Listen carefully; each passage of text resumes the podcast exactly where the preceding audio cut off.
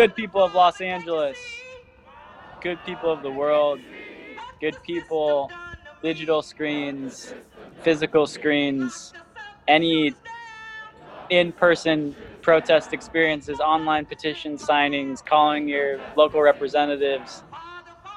We're out here. Ryan Wallerson joins the pod tonight. Josh Spice on the pod tonight. Slim, you guys already know the FCFC family. We welcome Mark Anthony Kaye, our Bro, bro, bro. all-star midfielder, to not talk about football because we don't talk about football on this podcast. Although he does have a good first football memory that he shares. Uh, we're here to talk about what it's like to be black in America. We're here to talk about what it's like to be black in Canada. We're here to talk about what leadership looks like. We're here to talk about what it means to have a black and gold player out protesting in the streets in downtown Los Angeles, the City Hall. And we get into a little bit of all of our experiences with race and with law enforcement. It's a, it's a conversation we need to have and a conversation we need to keep having. And I'm really happy to have it with you guys. Slim, why don't you hit him with warning? Ladies and gentlemen, we are on Zoom because we're still not allowed to hang out, but we're still going out to protest. But per usual, we do have potty mouths. We do oh, intend to use them. So if you're around children or you're finally allowed back at work, you shouldn't be listening to profanity. It's probably a good time to stop listening.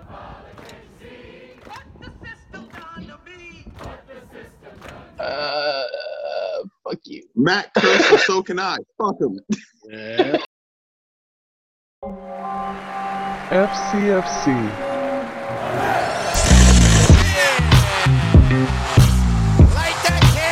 La vela está encendida.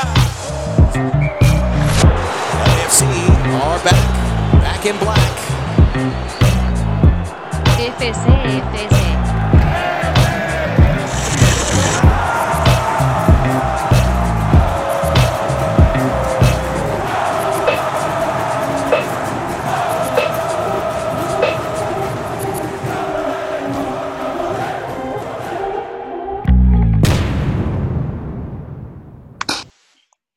Welcome to the FCFC pod, where two scholars and a dickhead look at the world through a black and gold tinted lens. I am your host, Slim. As per usual, I am joined on the internet by Josh Spice. Josh is on mute, not paying attention, not ready. we got Big Dweez in the backyard chilling. What's up, y'all? And we have a very special guest host. You guys all know him. He's a, a family pod member. Uh, Mr. R.C. Wallerson is is on the internets with us today. Gentlemen, gentlemen, how we doing? What up? What up? And we have the million dollar smile from Canada, the the spicy Mac on the pitch. Uh, we have Mark Anthony Kaye joining us on the internets today. What's going on, Mac? What's up, guys? What's up? Glad to be on. Thank you for Glad to be joining on. us. Cheers. Mark, uh, we're gonna we got you for a brief time. We thank you for your time, and we're gonna dive into some very important and pertinent topics here shortly. But here on the FCFC Pod, we always like to ask our guests, uh, "What is your oldest football memory?" Yeah. Um, wow, it's a good question. Um, I would say my oldest football memory. Hmm, is probably playing uh, like in the schoolyard when I think I was in probably grade three. And I just remember the school I went to, we didn't have a field at that time. So we had to grow up playing on the pavement. And it's funny that uh, this memory is being brought back to the forefront because my girlfriend was asking me today why I have this like scar on the side of my hip. And I was trying to remember what it was from, but it was from those days of just playing on the pavement with all your friends and then, you know, scraping yourself and getting back up and just playing. You couldn't complain because there was no grass field to play at. So that was my uh, first true memory of what football really was, and and it's you know it's been a great journey since. Yeah, I feel like TMZ right now. We just got the FCFC exclusive scoop on why Mark Anthony scar on his hip. Oh, yeah, like that. Siren alert. Breaking news. But I, I love that though because it, it kind of reminds me of the stories you hear in the baseball world out of the Caribbean of cats who don't have bats and baseballs and Mhm. fields, just playing with rocks and sticks in the streets. Yeah. And then by the time they get to like the real thing, it's almost easier for them because hitting Yeah. a baseball with like a Louisville Slugger is a lot easier than hitting Yeah. a pebble with a stick. You know, is Yeah, it is it kind of a similar dynamic when you finally get, get onto the soccer field? Yeah, like I will never miss playing on pavement ever again. So obviously, uh, you know, just remembering those times, it was just very, uh, you know, freeing in a sense. We just we had no care in the world. We weren't complaining. We looked forward to getting, you know, there and and you know enjoying the the recess time they gave us. So uh, yeah, I look back at it now, and that's kind of where my passion started to to grow. So uh, it was, I guess, it was a weird moment, considering if I could bring you by bring you guys back to look at that picture, you'd probably be like, "What the hell is going on here?" But uh, it's just a bunch of kids just trying to enjoy the beautiful games. So yeah, it's been uh, been a good ride. Yeah.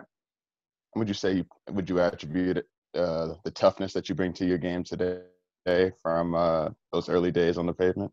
Easier to get up off Yeah. of grass than Yeah. pavement, right? Yeah, definitely easier. And I think, you know, you grow up with all these scars and stuff, and you just remember that, you know, you just kept pushing on. So um, now playing in the league, yeah, you're going to get hurt sometimes, but I'd rather be the one who's like dishing it out than receiving it. But I think, yeah, my times playing on the pavement have definitely allowed me to be sustainable when it comes to, you know, feeling the impact of other players or falling on the ground.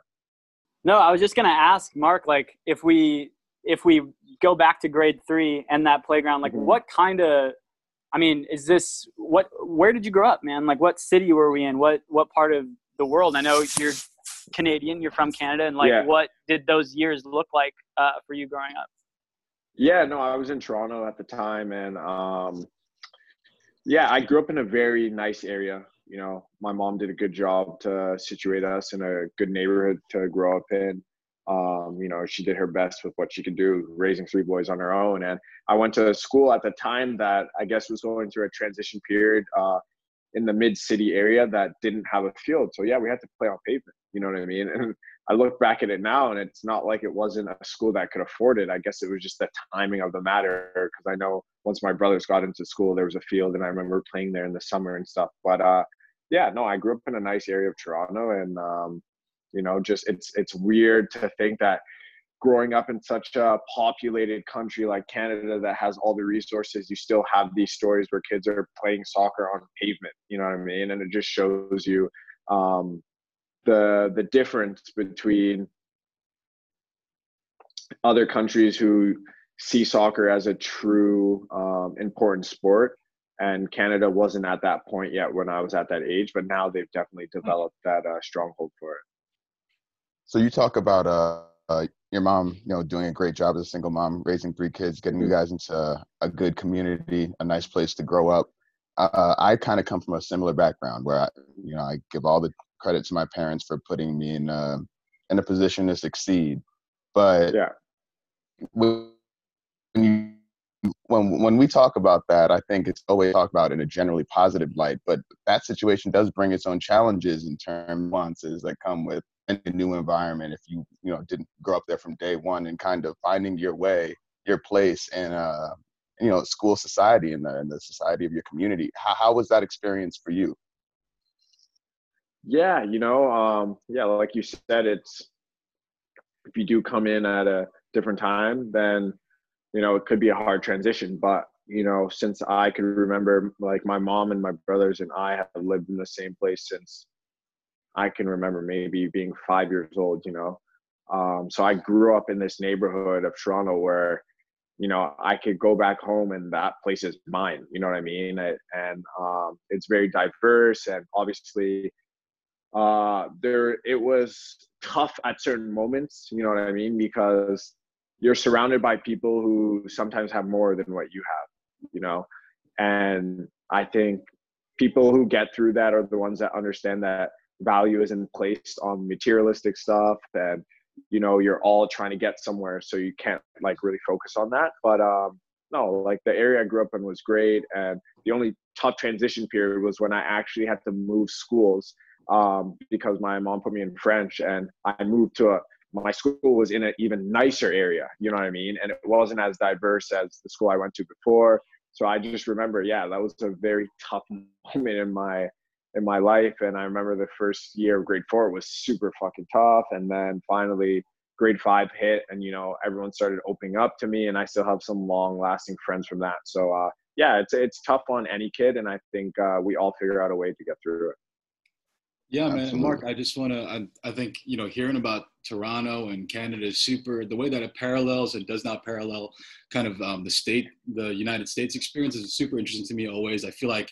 for the most part they do kind of you know flow and, and follow a, a similar pattern but um, you know i think um, we're all you know, we're all still trying to react and reeling from the news, you know, of George Floyd's murder and the death of it. And I remember, you know, waiting for different corporations and clubs across the world to put a statement out there, right? And LAFC yeah. was, was, you know, was super forward about yes, we're we're embracing the black community, and then I think your letter came out, and it's yeah. my name is Mark Anthony Kaye, and I'm a proud black man, and it's a letter to America, yeah. and I just thought, man, it just it, you know I've known you a little bit and just understanding you having the written word come from your voice and your point of view, I thought was just the most powerful way that we could have gone about it, you know. And um, I just wanted to kind of get behind your mindset behind writing it. And there's a lot of pain and you know and anger in there. But like, what what were you feeling, and and how did that process happen when you wrote the letter?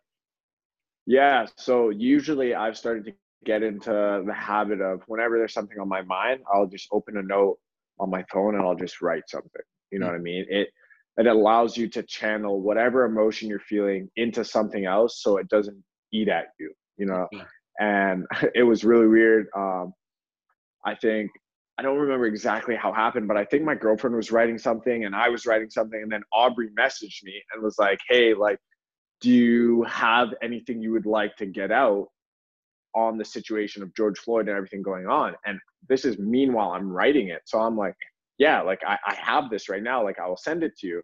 And, you know, I sent it to her and I, it just happened so quickly, but th- this has been an ongoing problem. So for me, writing this letter, it wasn't like me just reacting to a situation that just happened two weeks ago.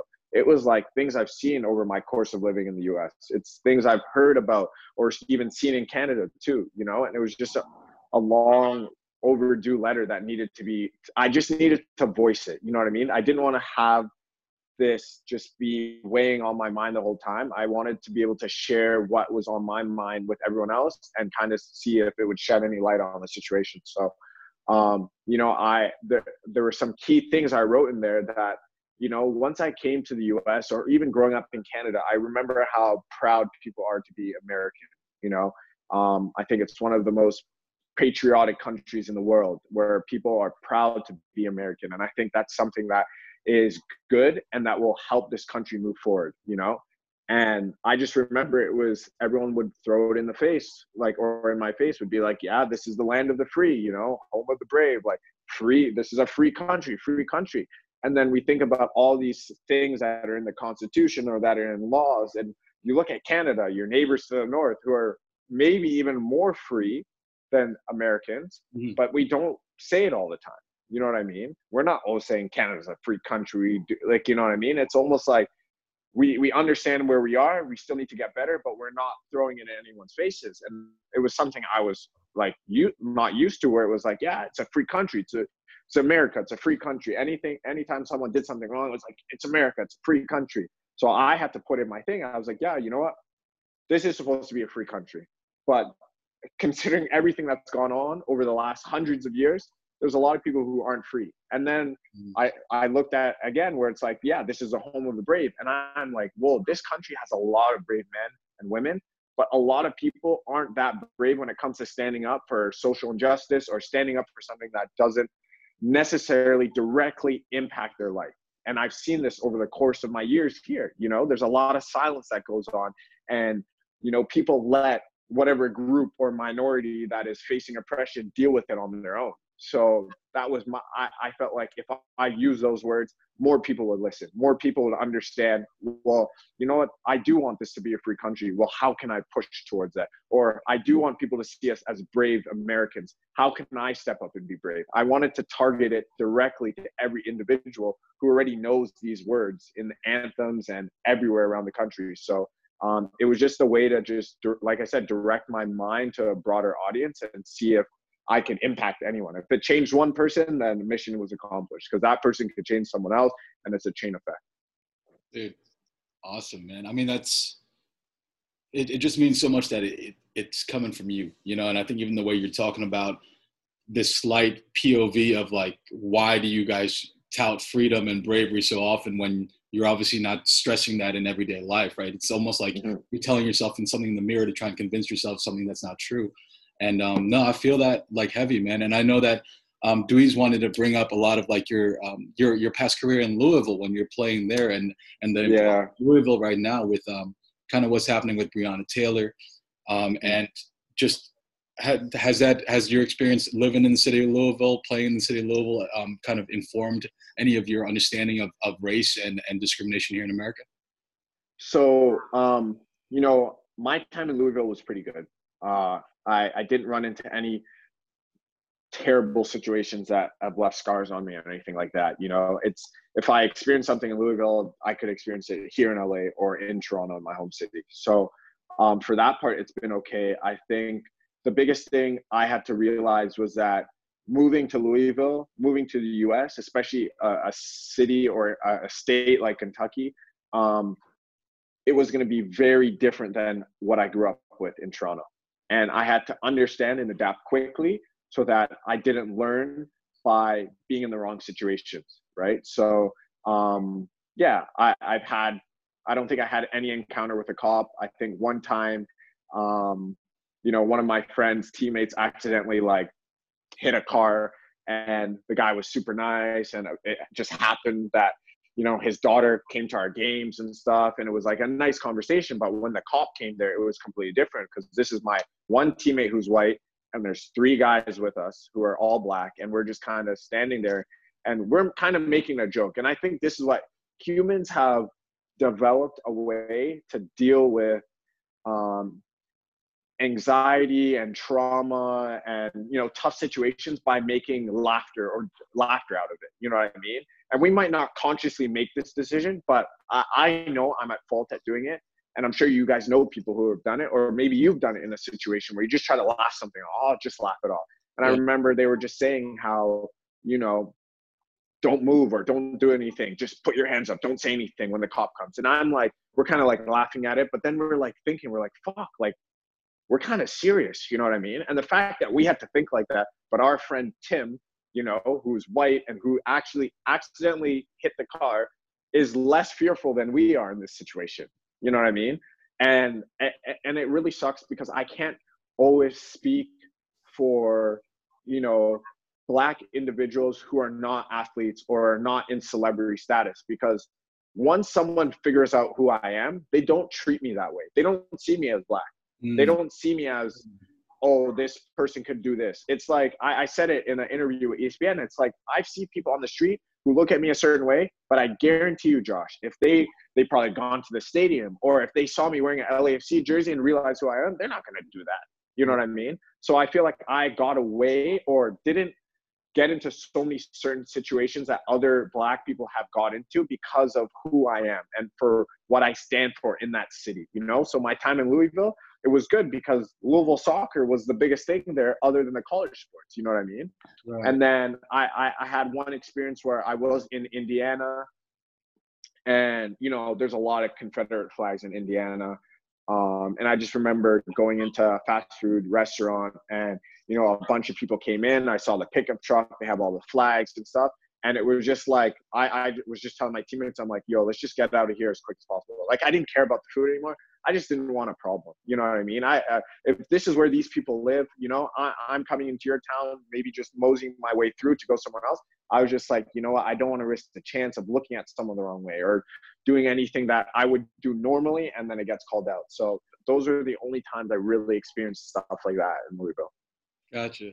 Man, And I, I'm sorry, guys, if if you guys want to go on with something, I'll just no. It's it's uh, your point about the role of um, I think the elevation of the athlete, you know, above and in the Black American experience and the Black, you know, experience is, you know, it's super fascinating and super super like powerful right now because I mean, you knowing that and with full knowledge of that, took that platform and then after you wrote the letter, after you did your piece on social media, we saw you on the street marching. You know, and I think that's mm. that's an incredible kind of, you know, like it's it's a path for us to see like, you know, for the rest of us, I texted you, Mark, just being like, bro, like thank you for leading us. You know, like I think Yeah. for, for us, you know, or people of color or just the allies of all kinds, like we're looking I've always looked for to, to black folk to lead us in a lot of ways because you guys have Yeah. through civil discourse. And so the understanding now is like, man, we saw Mark write about it, then we saw him marching marching about it, and like seeing, I mean, anyone who stands stands next to Mark Anthony I've taken pictures next to you, bro. Like it's not a great sight for other people. Let me just say that, okay? You and your lady looking beautiful, 12 foot combined total between you guys, like beautiful like gear on. I'm like, dude, what the hell? Like this is a leader. Like this is like Ali Yeah. looking like, you know, protesting, you know, the draft and stuff. And I was like, damn, that's like that's my guy. And what you're talking Yeah. about, what you mean to this city and this team, and understanding what your role as an athlete can do for you know people's perception, and then going out there and doing Correct. it. And like, what was that like to like actually lead the line and like lead the supporters whom you've seen and not seen, but also like yeah. part of, part of being um, part of the part of the solution. Yeah. So obviously, when I got the the letter from Pat or the like the poster saying there was going to be the protests and stuff, the march, I was like, you know what, I'm in right away. You know, uh, without a doubt, I was like, I want to be there. Like, I put myself forward. Like, I have to make sure I'm there. Um, and you know, when I got there, um, I got there just before they started to march, and you know, I I, I thought I was just to be you know, one of you guys. Just, you know, a person who doesn't want to stand for this shit and wants to make a difference. And, you know, um, I don't remember his name, or it was actually a girl who asked me if I wanted to say something. And I was like, oh, shit. Like, sometimes it's easier to sit on your phone and think of all your thoughts and put it together. And then I'm like, damn, like, you know what? Like, people are to look at me right now to set this off on the proper tone. I was like, I was not ready for it. And, you know, I just tried to stay short and sweet and concise and just get my message up, uh, my message uh, across. So it was like, you know what? If you had read what I wrote, you understand where I stand with it. And I see you guys being part of the change. And I'm proud to be with you guys. Let's do this peacefully and let's, you know, make change and happen and be part of the solution. And that was it. And it was nerve wracking, but it felt good that I was in a position where I needed to voice even more concern. And, you know, everyone was just so supportive. And, you know, at first I was like, you know what, I'm just going to walk, I'm going to walk. And then I was like, you know what, fuck this. Like, I'm to lead these chants. You know what I mean? I, I want people to know how much this matters to me because I will support anything that matters to everyone who is there. You know what I mean? So I wanted them to see and hear in my voice the pain of so many years of oppression and that's not just for black community but that's for every minority every minority you know what i mean it's not black people aren't the only ones who are abused by you know systematic racism you, it, it, it goes deeper than that but i wanted everyone to feel like one where it was just unity there was no depiction between anyone and you know it was a it was a great feeling and i was glad i was there i was proud i was there i'm also very proud of my my girlfriend who steps out of her comfort zone to be a part of it. You know, that shows how much character she has and how much she's willing to use her platform to change. I, I always say we all have a circle of influence, all of us, whether your platform reaches 10 million, 10,000, you know, 100 or 10. You have the power to change everyone's thoughts. So if you use your voice, everyone uses their voice in unity, change is inevitable. So I, I was just really proud to be a part of that. And you know, I, I thank you guys for making me feel like I am creating, you know, some sort of positive wave going forward. Well, Mark, you absolutely are, man. And uh, you know, I applaud you for everything that you've said and you've done in reaction to all of these awful events.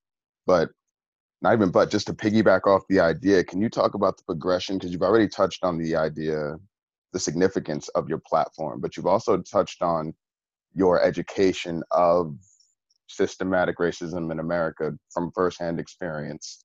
You know, nothing Mm-hmm. too negative, but still you've had brushes where you've been made aware of it. Can you just talk about the progression between those two realms that put you at this point now where you kind of found your voice, not only able to articulate your words in a written form, but also be able to get up and speak? And how long has that been the case? If this was a movement that happened in 2017, because from the moment that we met back in 2018, we've talked about leadership and you Yeah. wanting to improve your leadership. And I believe that you have during your time here.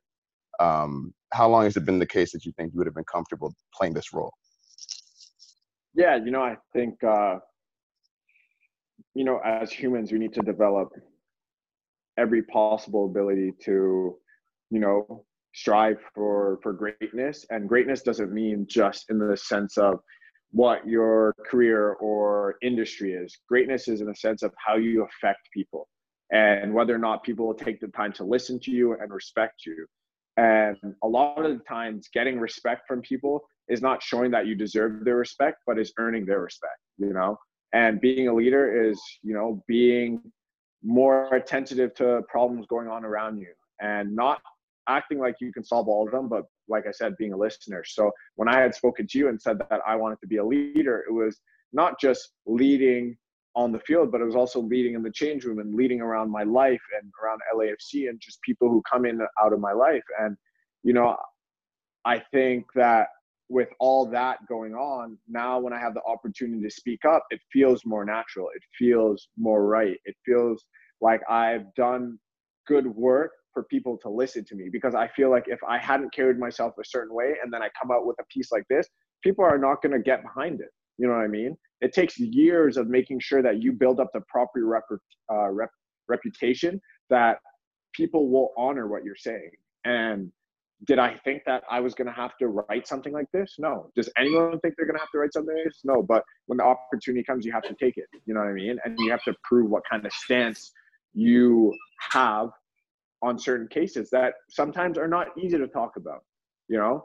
And maybe a lot of people are like, yeah, athletes shouldn't be political or athletes shouldn't do this. But no, it's athletes should are humans and humans should fight for what's right. So why why do we give up our right to fight for what's right? Because we signed a contract or we're, you know, playing a sport for a living. So I realized that I felt like I had enough backing from all of you guys because of the relationships we've created that people would listen to my voice and value it. So uh, leadership is not something you walk into in one night. It takes years and years and years. And I think I'm still not done, but um, I'm glad that I've gone to a point where I can voice, you know, my my feelings and you know advocate for change. So yeah. Brilliant. Well, again, man, I applaud everything you've said and everything you've done, uh, leading these tough conversations in this time. And it's as you say, I think I think the work is the work's not done for any of us. You know, I think we Yeah. all need to continue to strive to get better and be louder and continue to fight for what's right. But it's uh the last couple of weeks have definitely been more encouraging than any other two week span Correct. in the last 10 years when it comes to this. So, you know, we're all a part of it. Out, you were out there Saturday.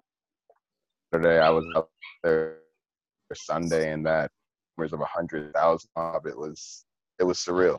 It was really beautiful to see, and you know, all like all we can hope is that it continues. Correct. I agree. Hundred percent. And and Mark, just to you know, we know you got to cut out here in a couple more minutes, but in our podcast, we hardly ever talk about football. We usually talk about Los Angeles and its culture. And I know Ryan, you know, coming from New York and his background, and you coming from Canada, then through Louisville to LA. I mean, for both of you guys, you black men in Los Angeles, like, you know, what what would you guys want, you know, the the LAFC community, the black and gold community, to know about um, what it's been like now in Los, you know, to be black in Los Angeles, and what do you guys hope out of this? Mark, you can shoot first because we got more time with Ryan after this.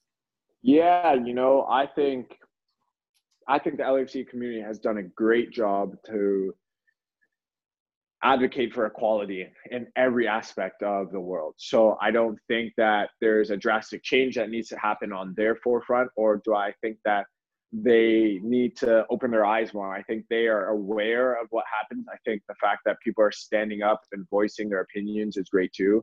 Um, like I said, I think for me, I don't get to experience as many um, you know altercations or moments of racism because of who I am and what I've you know what I've accomplished, which is not fair. It's not fair. You know what I mean? Because I am black, and if you're racist to one black person, you're racist to me too. You know, so um, I would just say for LAFC to continue to create an environment where everyone feels equal. It doesn't matter your sex, gender, race. Not, it does not matter. And I think that LAFC has done a good job to do that up to this point. And now we have to keep going because where you know other racism happens in other clubs or anything like that we can't stand for that. And we can't allow that to be part of who we are because then when things like that happen it lessens your effect to influence people you know? So when anything comes up we have to nip it right away. And i think that's the only thing i would say to them because you know i think like ryan said this change this movement has been bigger than i've ever heard it being you know the fact that it's on all four corners of the world. That means people are listening now right? I don't know how many people are actually behind it but it means people are listening and that gives us a window of opportunity to continue to push change. So from that point i think LAFC is doing a great job and and like i said it's just continuing to to to be better and to include everyone.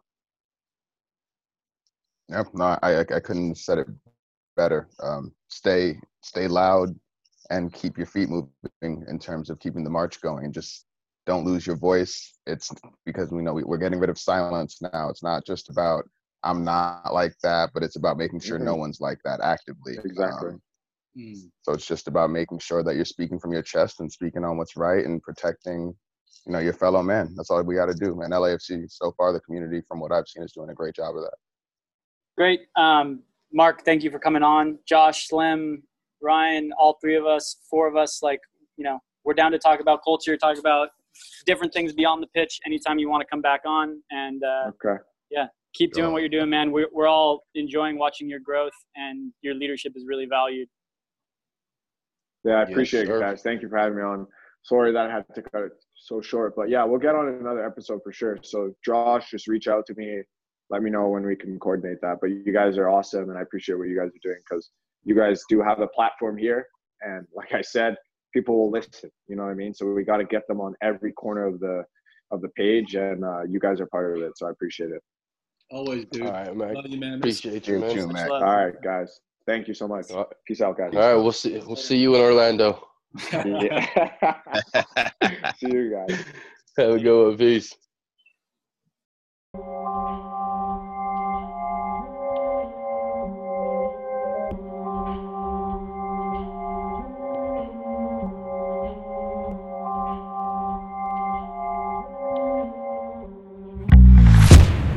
So we're back, FCFC Pod, here with Ryan, Josh, Slim. Uh, we just talked to Mark Anthony Kaye. Boys, we're in extraordinary times. Uh, all of us have been out there in the streets, had our different experiences, but um, but Ryan, I mean, we're fresh off talking to Mark. I want to give you space to riff on, you know, what you felt in his words and then how it's kind of related to your own experience uh, being out here and just let the people know how it's been. I mean, you know, you grew up in New York and we all know you're New York through and through and being a black person in New York might be being be different than being a black person in LA. Um, let's talk about it. Let's talk about um, how it's been. I mean, in terms of the background, Mark kind of hit on a, a key note when he said that because of his and the things that he's done for himself in his career, the the place he's and he perhaps is, the individual acts of racism, you know, how much he's worth or how proud he is, right? Um, I don't have those those advantages in terms of that uh that that financial advantage. So when somebody sees me, you know, they see the dreadlocks, they see the black skin, and it plays how it does. Uh, growing up in New York, I mean, being an avid user of the MTA during the height of stop and frisk, um, my my train station, 145th Street on the uh, ABCD line, there's a precinct in it. And so when stop and frisk was really prominent, they would just have a table set up and people going to work, coming back from work, anybody was liable for it.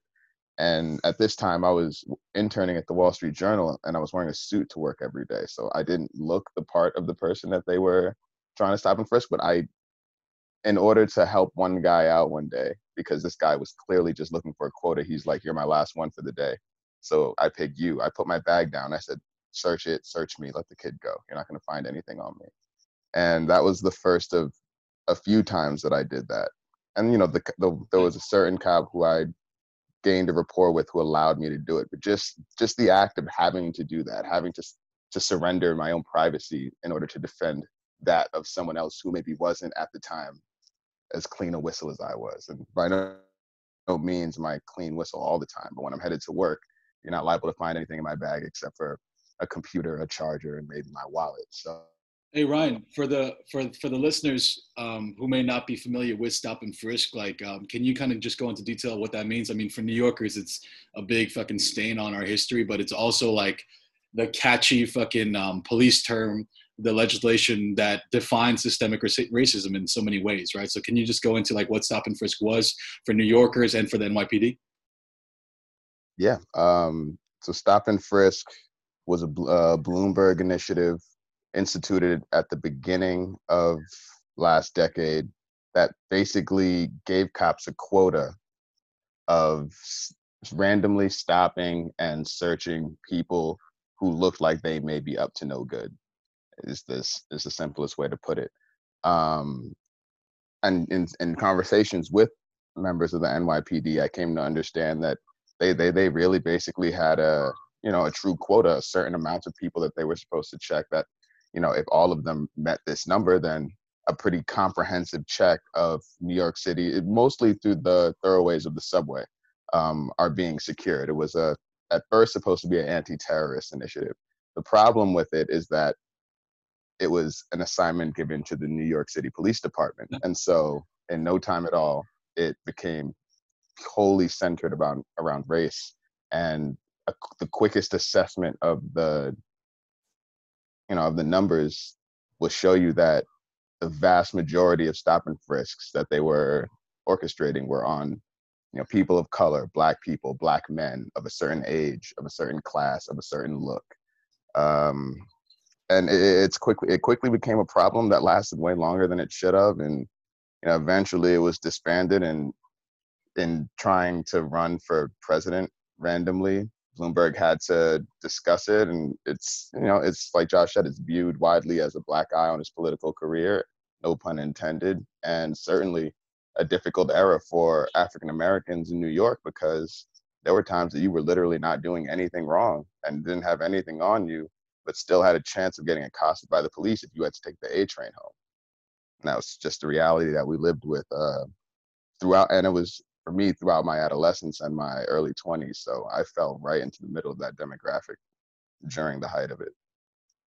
Yeah, I think the numbers, I mean, just, I mean, here in, in your perspective compared to even mine is just like, I understood stop and frisk was fucking immoral and wrong from the get go, but like, I was never targeted, right? And is the the stats that keep on coming back was it was close to something like 85% of all stop and frisk were were hit on black and brown folk, like especially of like young men age certain you know mid 20s to to 16 something like that. And um, man it really is just like there's certain things when you put a put a put a bow on it and a name on it and like you people talk about institutionalized racism as you know this kind of ethereal cloud that poisons us all. And at the same time it can take physical form and shape through you know a police department through through an authority figure. So man, it's just fucking sad and, and horrible to hear, but that's part of our history. We have to learn from it. At this point in my life, I mean, I, I've got a degree in avoiding the cops and not just like physically avoiding them. I mean, like even when they try to mess with me, there's just nothing for them to do because,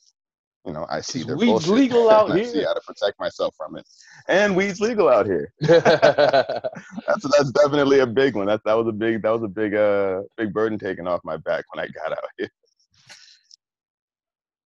like okay so Full there's there's a there's an there's an open category right there, right, guys? I mean, so much of what's going on uh, is centered around the question of race and the question of law enforcement.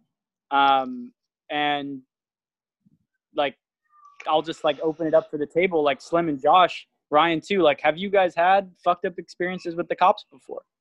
Like, where where things, you know, mess with the way you were trying to go about your regular life in this, as Mark put it, free country, but that maybe not isn't so free, at least not so free for everyone.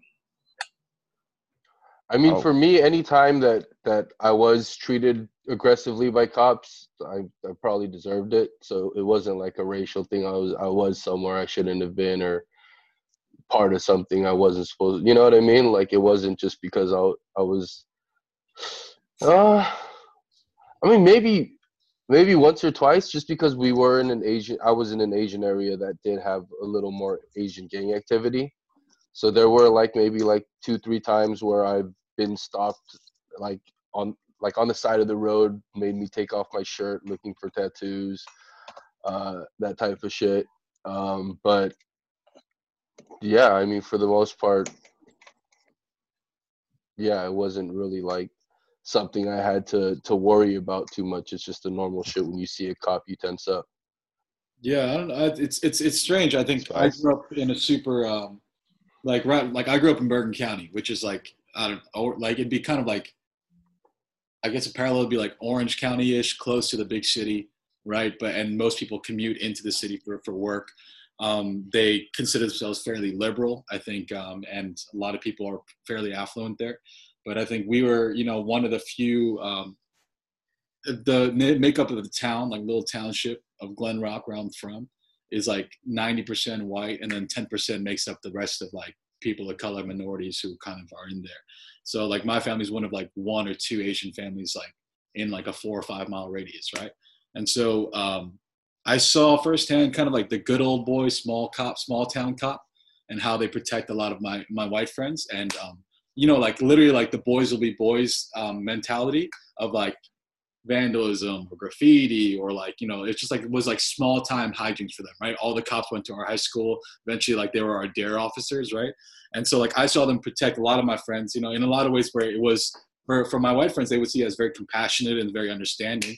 Um, i think there was a couple times where like um, i was going like maybe like five over the limit um, like kind of swerved around another car and then the police kind of stopped me and my friend both of both of us asian in a you know very white part of the part of the neighborhood and we're just like kind of like kept us behind for like 40 you know like an hour. I think i was already like living in i was like in and out of college or in la at the time already and so they were wondering about my california license. And so i was asking about like um, if i didn't know exactly like where i was at that time and like that my house was three blocks away from here and my my parents gene and uni were have been leasing this house for 10 15 years like there's something about the small town good old boy cop that like is very uncomfortable with like the new kind of wave coming into town and like messing up um, the kind of you know like the the small town dream that they have. And i think that's that's similar for a lot of small towns in new jersey. Um, they maintain this they maintain like uh, we let the good ones in kind of mentality you know? And we and Mm. as long as like we don't disrupt what's going on with the majority of the town like then then we won't bother you. But um, there's definitely a racialized aspect of that.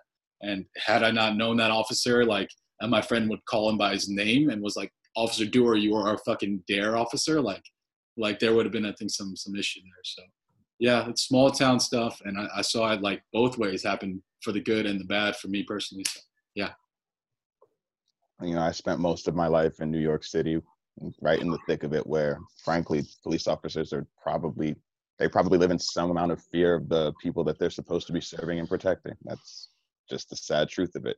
It's not because these people deserve to be feared. It's frankly because of a guilt, uh, a subtle acknowledgement of the institutionalized racism that has been enacted against them, that has taught them to be distrusting of, you know, the badge that that these guys wear. But then there's also, as as Spice says, he talks about letting the good ones in and not wanting and cops not wanting to see the demographic of their communities change. After the terrorist attacks, my family moved out to Mount Pocono, Pennsylvania, and there was this one particular day that I was riding my bike around my neighborhood and this cop tried to like flag me down, and I had done nothing wrong.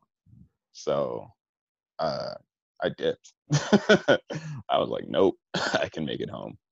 And I was it was it was a downhill. I went through the woods at one point. He followed, and but this dude followed me. Like Really? he was not letting me get away. And I pull out onto my driveway. I throw my bike down onto the side, and I go straight into the house. My dad's having people over, and he's like, "There's like I didn't I don't even notice in the first. There's six or seven of my dad's fr- my my mom eh, my mom and dad's friends in the front yard, and I just go right past them. And like 15, 20 seconds later, this cop pulls up into. I'm in my room at this point because I just like speed up to the t- top floor. I have a window that shows my driveway, and I'm just like, and I see this fool. I see this fool pulling in my driveway, and I'm like, you gotta be fucking kidding me. And I go downstairs, and he's getting back into his car. By the time I get back down, Mhm. and my dad is just like, so what the hell was that? And I'm like, I ain't do nothing. He started tailing me. How'd you make him go away? Dude pulled up and saw, you know, six or seven grown ass affluent black people just staring at him like, Mhm. private property, sir. What you doing? And he Mhm. didn't want the fight because he knew he shouldn't have been there. Um, Mhm. and that was just kind of I, like I I always remember that, and because to to Slim's point, a lot of my interactions with the cops are their their the origins are justified based on what they're supposed to be doing. But that was an example of me being black on a bicycle, chilling, Yeah. not a nefarious thought a hundred miles from my mind, and yet this dude basically hunted me down. Mm-hmm. Yeah. I mean, there there was so a that, that short kind of was period an of eye opener to the relationship I had with them. there was a short period of time in LA where in certain cities, if you were an Asian kid with a shaved head and you were dressed like a Mexican but you talked black, like cops were gonna hassle you a little more. But I think that time has passed and it was a very short time and that's kind of significant to or kind of an outlier to to the rest of it where like that that Southern California Asian gang culture was a little more prevalent. Uh, but yeah, outside of those like maybe ten years, um, it probably you know from like ninety two to two thousand two, two thousand four. Like that's probably when it was bad for Asians with cops, but then it still was nothing in comparison. I'm sure. Well, Well, you know, it's like it's not Slim- even. It's the worst kind of competition. Yeah. well, well said. What were you saying, Luis? No, that that Ryan Ryan's got better lines than me right now. But I uh no, I was gonna ask because I know, you know, Ryan has been abroad a lot. He's done a lot of traveling in Brazil and other countries in Europe. Uh, most recently, Slim obviously lived in China at one point. Uh, you know, and, and did the the missionary thing. Josh we recently went to Italy and bought a Francesco Totti bobblehead, which I proceeded to break a week later. Um, Oh. have you guys had any experience? Like one thing that's sort of like interesting always to look at, right, is like how the police look and work and look in other countries. Have you guys had like run-ins or experiences with police abroad at all? And um, what what did what did all that like look like, and how how does it how did it color your own impression of law enforcement here? I think. Well, my my only run in with cops, I think outside of this country. Actually, no, there were two. Um, first time I went to Mexico, got drunk on the way back to the border. I had to take a piss. Uh, if you guys don't know this, cops are waiting for you drunk assholes to do something stupid while walking back to the border. So literally, right when I unzipped my pants uh, to take a piss, I got cuffed. Um, didn't even let me urinate. Uh, patted me down, found my money, dipped out. Um, and then my other experience was in Thailand. Um, if you go to, you know, like the there's like the areas where the partying is for, whether it's like the clubs or whatever. Um, so when you leave those areas and you're a foreigner, uh, the taxi drivers will drive you through a checkpoint. and then pretty much cops are just looking for drugs or whatever to, to kind of come up as well.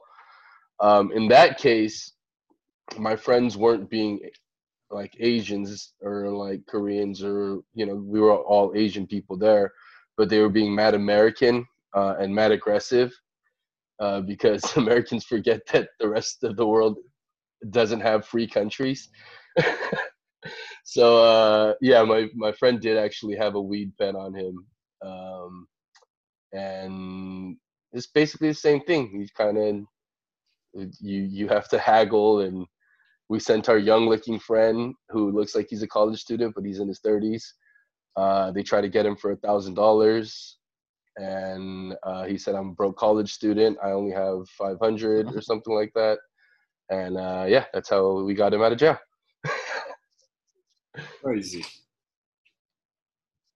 You know, the I haven't really had too many international run-ins with the police. I'm when I travel, I try to be on my best behavior, just because like that that aspect of uh, no, nothing reminds you how far you are from home, like sitting in the detention center of a of a foreign country. So I try I try to keep it as chill as possible when I'm abroad. I'd say the most interaction I've had with uh with foreign country's armed forces would probably be while I was in Brazil and Rio de Janeiro for the Olympics, simply because they had such a heavy police and even military presence on the streets just to make sure that Rio behaved while it was hosting the world. And whether that effort was going to be successful or not was a popular storyline at the beginning of my stay. And by the end of it, much like Zika at the time, I think the not that the danger of being in Rio de Janeiro was overplayed because the North Zone is, you know, it's a dangerous place where people unfamiliar with the city sh- or that look a certain way simply shouldn't go if they're trying to remain master and commander of their own of their own circumstance. But um, in terms of the Southern Zone, the more affluent areas, much like much other parts of the world, it's like it's not race that's seen; it's money. Like if you're green, it doesn't matter what color your skin is um, and that that was where I stayed for most of my time there, and they had that place locked down. And the cops weren't looking for issues; they weren't looking to make headlines. They were just looking to to do their jobs as best they could because they knew the world was watching. What's amazing is that American cops can't be ignorant to the fact that the world is watching them because of their horrible track record, and yet they just can't seem to they can't seem to help themselves. Mm. Um, I don't think I've ever seen America be able to police its. Well, it was just a city in comparison to a country, so it's not a fair comparison. But when's the last time that this country went a month without like something awful happening between its citizens and its police force? Yeah. I, I really don't think I even know the answer to that question. This well, this is sort of like a a bridge of that question, and I yeah I, I don't think that there has I doubt there's ever been a time a, a month. I don't know if there's ever been a week, Ryan. like fuck a month. I don't know if there's ever been a, a solid week. Um, probably not a day, right? Uh, no, but like for all three of you guys, children of immigrants, um, I'm curious to know like how you, you know, once you get into your adult life and you start like having your own opinions about like your interactions with police and stuff like that what did like what was the message that was given to you from your folks? Like how how were they trying to tell you how to act around the police? And like what was their where were they coming from on that? Um, it's something that like you know at some point it would be interesting to hear from mark about that because this this willingness to sort of like be active against this and and come out and speak out like um, it'd be yeah it'd be interesting to hear uh, how that worked in like you guys household growing up. Well my dad is a black man that came to this country from South America in the 60s and moved to the Bronx.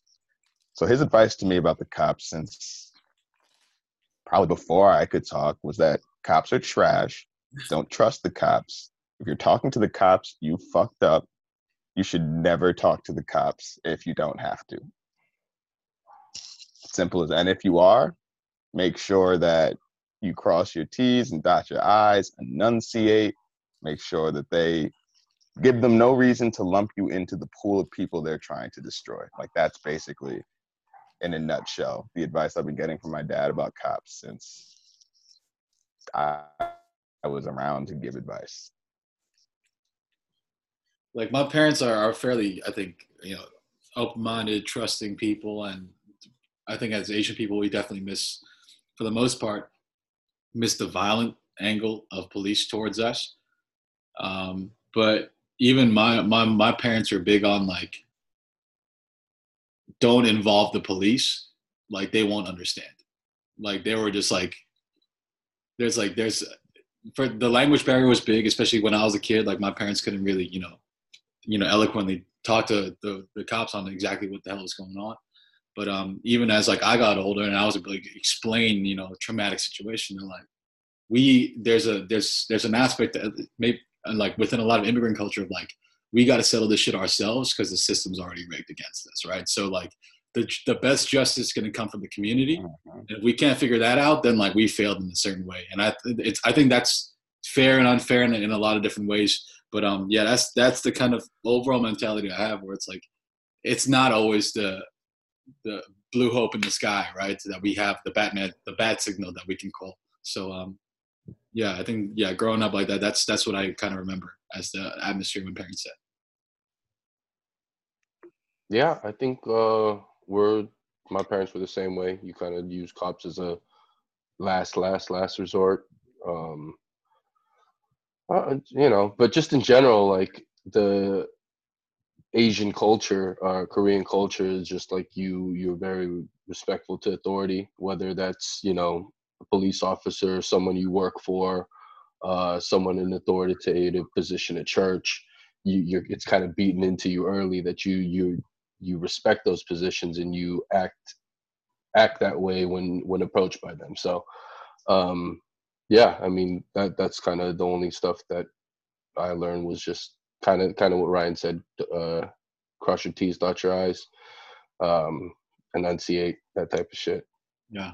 I mean, and shouts to like, I, I know like the Korean culture stuff, like about like respecting authority and everything, but like Korean people have been very adamant against police having weapons, like against having firearms with them. Like that's a big part of our culture is the, is the manner in which, at least in Korea, um, they hold them, the officers accountable and like the officers get a lot of stick is because they're not allowed to hold weapons. And it's like, why would you, I think there's an aspect of being able to, to talk f- more freely with police officers um, about issues if they're not holding firearms. And so that's a big part of I think Korean justice system, like not disavowing that horrible things have been done by the Korean military to suppress protesters and opposition, but like the police themselves, um, they do have some riot gear when it gets really bad, but the lack of guns, I think, with them has given the population. Yeah, there's there's no real fear for police out there. Right, right, right. The police definitely work for the people there. It, Yeah. Do you feel like that, Sam? Yeah, exactly, exactly. And this is something that um, you know, someone like a friend of mine told me that one of his Marine friends told him about when they were deployed um, in I don't know if it, it was Iraq or Afghanistan, I, I forget. But even as a Marine, when they were in war, their the way they were approaching the situation was different. It wasn't, hey, we're at war, we're gonna blast everyone. They were trying to kind of win over hearts out there. They, they were knocking on doors at villages and getting to know the people and, you know, like trying to talk to them about, you know, what's going on in their community. and that person said, if if Marines at war can allot that type of service to people we're at war with, why can't police officers do that for our own countrymen? You know what I mean? And and that's kind of where like, you know, you kind of got to open your eyes to really what's going on. Is just like this isn't the police aren't bad people they're just policing the system that's fucked so yeah That's a really wild. I haven't I haven't heard that comparison yet uh, made, and I do know you know the the American military has their fair share of you know, fuckery that goes on, but uh, you you do you do get the sense that like yeah, sys- systemically like it's harder you know for them to probably yeah like go out and kill people like indiscriminately basically which is what the police are doing and even though we talk about the militarization of the police in a way like the one thing we wish it had from the military was like the sense of like discipline or like you know like rigorous oversight perhaps uh, and that doesn't really exist Yeah, kind of consequence. yeah that's kind of a Cops twisted don't get court-martialed. yeah that's kind of a twisted Yeah. irony right there right um i yeah i, I wonder that's I, I had never really thought about that. Um but just sort of rounding this out on us on a couple of weeks where we had military in our streets in los angeles you had fucking army vehicles on sunset. You had uh national guardsmen walking around with guns that i've been told didn't have bullets in them. Who knows how true any of that is? I know you know someone died in louisville from a national guard bullet so not sure if if that's if that's true or not. Point is, we had like shit like that in our streets, guys, and and we haven't recorded since then. Uh, this is our first recording. Yeah. So I know all of us have been out there. Uh, let's just run through real quick. Like, how has it been? Like, what's your experiences have been like being out being out in the streets? A lot of us have been cooped up with COVID, anyways. Um, just fucking soapbox this shit and tell us how it's been. Oh shit. I live right off of Melrose and Vine, so the the riots that happened before the the peaceful protests were, you know, in arms reach. I saw. I'm watching the news and I see like the that's a furniture store down the street with three cars cordoned off by cops and ten people on the ground in handcuffs. And you know, oh, that fire. I look outside. Yep, there's the smoke. That's a thing um, it was surreal. And then, you know, I, I didn't go out that night. uh, a lot of people in my neighborhood, black and otherwise, definitely came up on Melrose Avenue that night. And I went the next day to kind of assess the damage. Um, the first few days of this whole thing, kind of, I didn't view them as that positive because I didn't. I know that people view the riots as a necessary form of protest, but I just saw so many examples of people who don't give a shit about George Floyd rioting, especially here in Los Angeles, that it's it's kind of difficult to to bridge those two things and see it as a as a useful vehicle when it, you can see it being so clearly taken advantage of.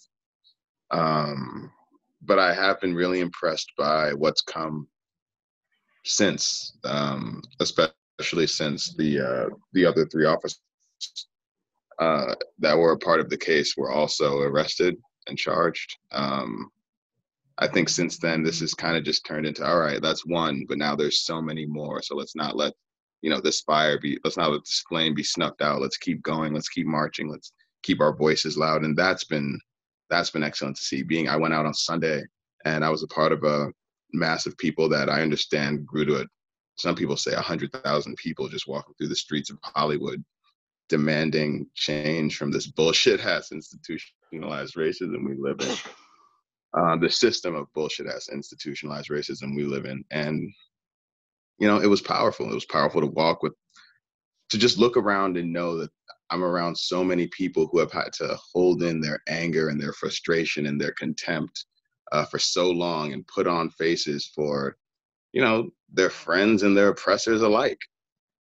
Just being able to get out here and just speak and be heard.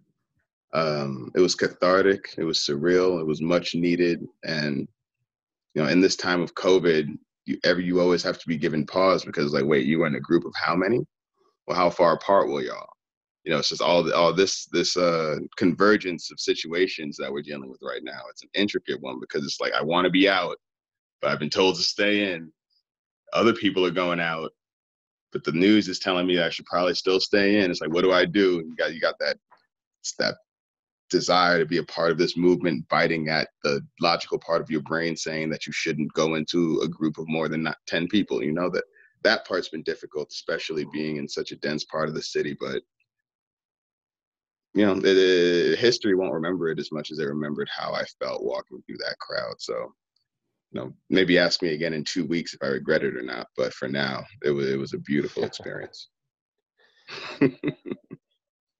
Yeah, man, and I think that's and Ryan, you touched on it, right? It's just like the the time and place where it's happening is is um, super unique, and and I think it's it's uh there is some there's really some potent timingness about it, right? Just the fact that there is a lack of distraction, the fact that I mean, personally, I haven't been working in two months, and I asked myself a lot. We were talking about it before, just like, you know, as the distractions, as real life starts to like resume, like how much can we continue to give to the effort? And like it is, it's it, it happened so quick that even the season was going to be like resumed in July that we heard today, right? So it's like after all that, we are like we have to. I think we saw the causes of people being like trying to root out the issues within their organizations, within themselves, and try to really answer to um, a higher understanding of of of, of justice in every, every place of,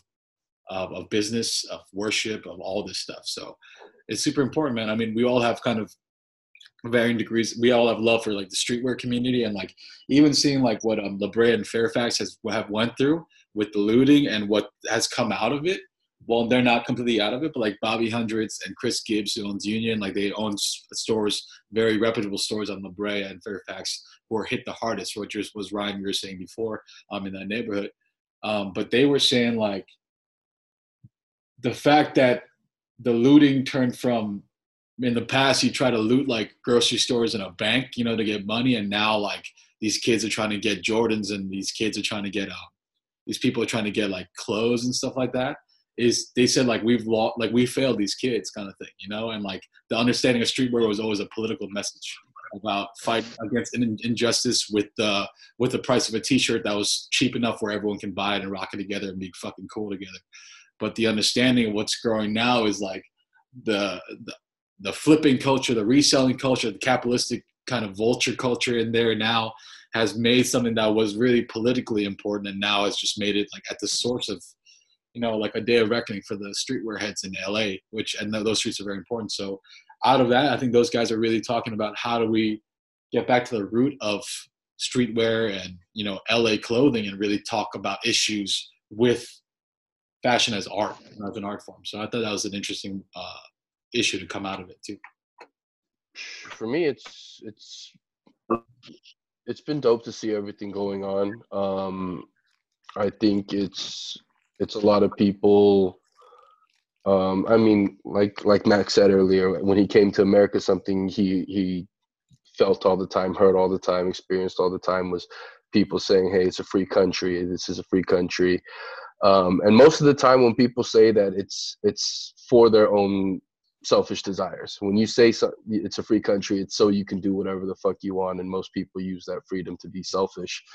And uh, this is one of the first times you're seeing people uh, use it to to educate themselves. Uh, people, you know, of course, uh, black people in America fighting for their own rights, but you see a lot of people that have been complacent for a long time, uh, finally deciding to to utilize who they are and what they know to to actually be combative of get, against it, and and you know people not being not racist becoming anti-racist. And and when you see that type of unity and that type of energy it's uh, it's encouraging because it's it's been a long time coming especially in a country that you know it's it's it's not good at self-reflection. Um, you know you everyone's seen the memes. We're all on stolen land um, built on people stolen from their land. Uh, and and it, it, it's the root of it all. I mean because a country can't face their own sins or police themselves how are they going how is a police force going to face their own sins and police themselves? So there's to me like a lot of things i've been looking into is just what the deeper root of of all this shit going on is you know what i mean? Like where did it start? Um been a long interesting couple weeks with a lot of long uncomfortable conversations with people in my own community coming from you know um people that that don't see what their Asian privilege is because Asian people are still going through their plight and very fresh wounds from you know racial oppression that came to us from COVID. So you know, there's some people that the long, long, awkward conversations of why should I go out and march for people that have been beating up old Asian people for the last few months, and you know, like and explain to them that that is in essence what racism is and how our generation has to break that. But yeah, man, it's it's it's been an it's been an interesting couple weeks. Right. I mean, today, you, no, today I was at the Jackie Lacey Black Lives Matter weekly protest, which is on Wednesday at four at the Hall of Justice. Uh, my brother went last week, and uh, I was trying to go last week. I didn't go. I went to a couple other ones over the over the weekend, leading up to this week. But um, one thing that Slim was just talking about, which was really interesting, and it was discussed today, which was like this idea that this is, you know, I mean, Black Lives Matter have been protesting at the Hall of Justice for the same cause for over a year already, every Wednesday. Um, like this is a is a marathon for a lot of the people that are more actively involved, and uh, I think you know for folks who this is their first time really thinking about these things, having these conversations, or they haven't had them for a long time, um, which is definitely the case in my case. You know, I just haven't really talked about this stuff for a while. I sort of assumed my college years and covering rap music and reading, you know, black intellectuals. A lot of that time, I just sort of like, oh yeah, assume like, yeah, I learned those lessons, like set it and forget it. But it's not like that, especially not. I mean, that's whiteprivilege.com right there, you know. Um, like assuming that you can understand even to a comp- competent level enough to sort of like stop your learning process in it or stop openly conversing about it when you're available i think is like you know systemic of what they call you know race racial neutrality or like you know like you try not to to bring it up too much because it's uncomfortable or whatever. Um, but what they talked about today was how not only is it like a long you know it's like a marathon uh, and like you know making sure you've got the mental health necessary to keep going make sure you're you know you're getting good rest and uh, that you're balancing the other things in your life and you can still show up whether in person in the streets or online with protests or calling into your councilmen representatives and staying active in the political process and get just you know the lesson in civics that it is was that they were really you know reiterating the message that like they will try to divide you. Like they will talk about, well, like exactly as Slim was just saying, well, like, well, like, you know, what about this plight or this plight or these other plights? And like, I thought that that was such a, you know, even as like a white person who like, you know, I, I don't think I've ever openly complained about uh, any like specific like plights against myself. Um, in that regard, like race, racial wise, the shit I complain about is way more existential and like personal, of course. But uh, like I do see that among racial groups a lot that aren't white, like that people won't get down with each other because they're competing over like whose cause is like Ryan I think said earlier, like the competition of whose pain is worse or, or what have you. And like I think the optimism that all of us maybe feel about this movement is the cohesion behind it and that people are sticking together. And I do hope as this gets drawn on and all of us get flooded with more tweets and more information and more opinions from different people and more people that we respect or care about come in and say stuff that like those don't serve as wedges that like, you know, splinter what right now is a really palpably, you know, cohesive, unified movement, which I don't think even like Obama's election, I, I went to his um, when he got his, the Democratic not national, you know, at the Democratic convention in Denver. I like drove up there with some of my friends, uh, the girl I was seeing at the time, and like, you know, there was like you know that sense of like optimism or uh, hope for like a brighter future. I, I've always, you know, since I've been conscious of it, felt like if everyone's not free, then I'm not really free. Um, and you know, when I do ignore that, it's just out of convenience uh, for for my you know white privilege. But yeah, like it's really re- reinvigorated me um, to be back out. And I've already, I think by the time this episode comes out, the FCFC or the Black and Gold LAFC Book Club, whatever we're calling it, we're gonna start, you know, actively diving into the book club world and those people in the black and gold community that want to want to read along with us and re-educate like i'm I, I hadn't like really looked at the books that were about race that have been out recently you know? Um, there's one called uh, white fragility that i started reading. There's one called anti-racist which i started reading. And um, it's been a real kick in the pants to just be like, dude, like fucking reopen your eyes. Like this is this is happening. There's not a day in my life that goes by that I don't bask in the beauty of black creativity.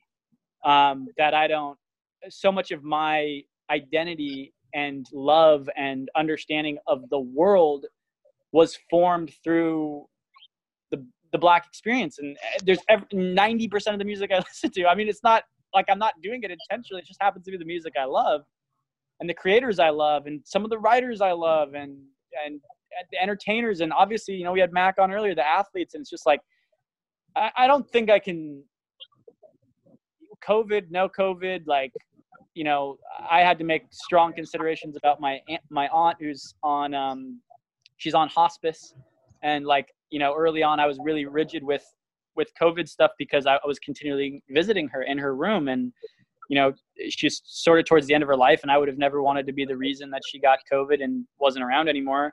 For anyone who has a sick relative, I'm sure that they can relate, or an elderly relative or a vulnerable person. But for me, once this started happening and I realized, you know, I can see her from the window, like it's this is bigger than that. You know, it's like my aunt would want me out there um, being with people if I could and participating in these ways. So, uh, yeah, it's been great. And, you know, I'm married to an immigrant uh, who's only been in this country for six years and going through the processes of, of talking about and learning together with her about, um, you know, the experience of racism and how it's worked in this country and, you know, people outside the U.S. don't always understand the U.S. Think of how hard it is for us to understand the U.S. You know, uh, it's it's really difficult for folks outside of it.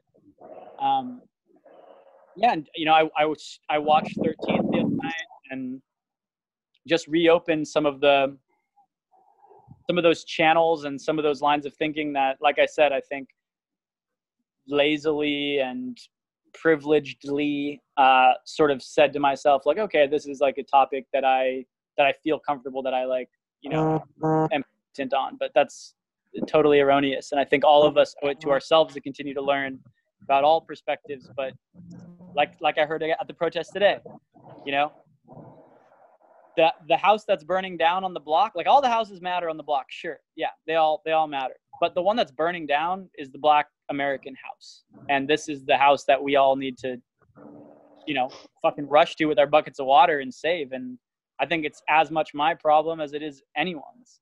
So, you know, I'm I'm really just I'm looking to make it a regular thing. I don't know. I might I might fuck around and make FCFC uh, meetup Wednesdays to go to go to the protests in downtown and and talk. There might be four of us. You know, might be just the three of us in this room plus me. Uh, you know, and, I don't know. I've talked I've talked too much, but that's been my experience and I just I know it's it's time for me to continue to listen. I you know, we have this platform and the people who ride with us, you know, I think they understand our our politics and they understand that this is bigger in many ways than politics. This is about human life um, and uh, a chance to I don't want to say be a part of history because that's not what this is. It's so much bigger than that. It's to honor like all of these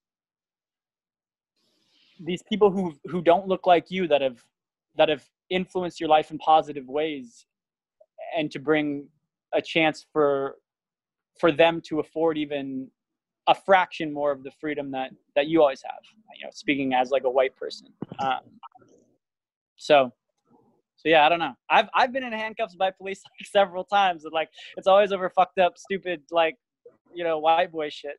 I am my, my, sign says defund the police, and I'm sorry, but 54% of the budget of Los Angeles shouldn't be going to that. And I think that there's just there's better ways to think through all this. I don't have all the answers. I'm sure no one does, but I'm I'm here, and I, I don't think you know this this part of this is going away anytime soon. And I hope we all hold each other accountable as sports come back into the picture. Something we talked about before.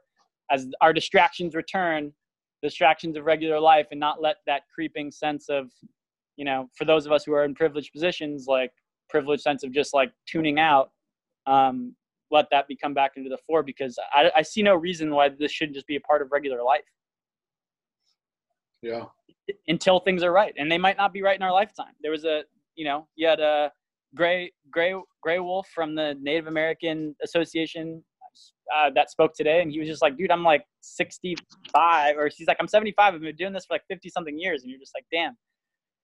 But he said this was the most optimistic he's ever been. So I don't know if he says that every year.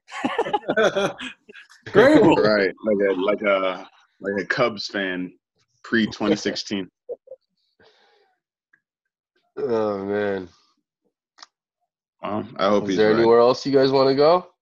I mean, I just want to just say with my last little bit of tea time for today, my last little uh, shinsha that like I think I can speak for us when like the, co- this conversation is not over. Like I think No. I want to continue to talk about this going forward for FCFC. Um, for the people out there who are part of this community, like continue to let us know what you guys think.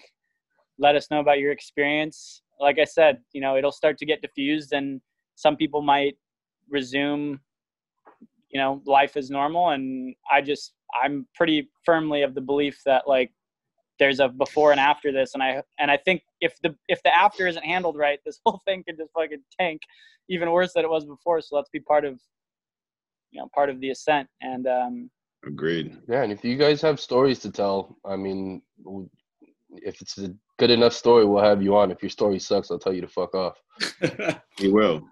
yeah we talk we talk about los angeles and football and you know and culture right and this is culture i think that you couldn't exist in america right now and not be thinking about these things and we're going to run towards it we're not transitioning away from talking about this shit at all so Yes, sir. And if you are in the middle of the third week after Brother Floyd's passing in this country and not thinking about these issues, go fuck yourself. and on that note Yeah, Candace Owens. and on that note, this has been another episode of the FCFC pod. Thank y'all for listening. If you didn't like what the fuck we were talking about today, fuck you too.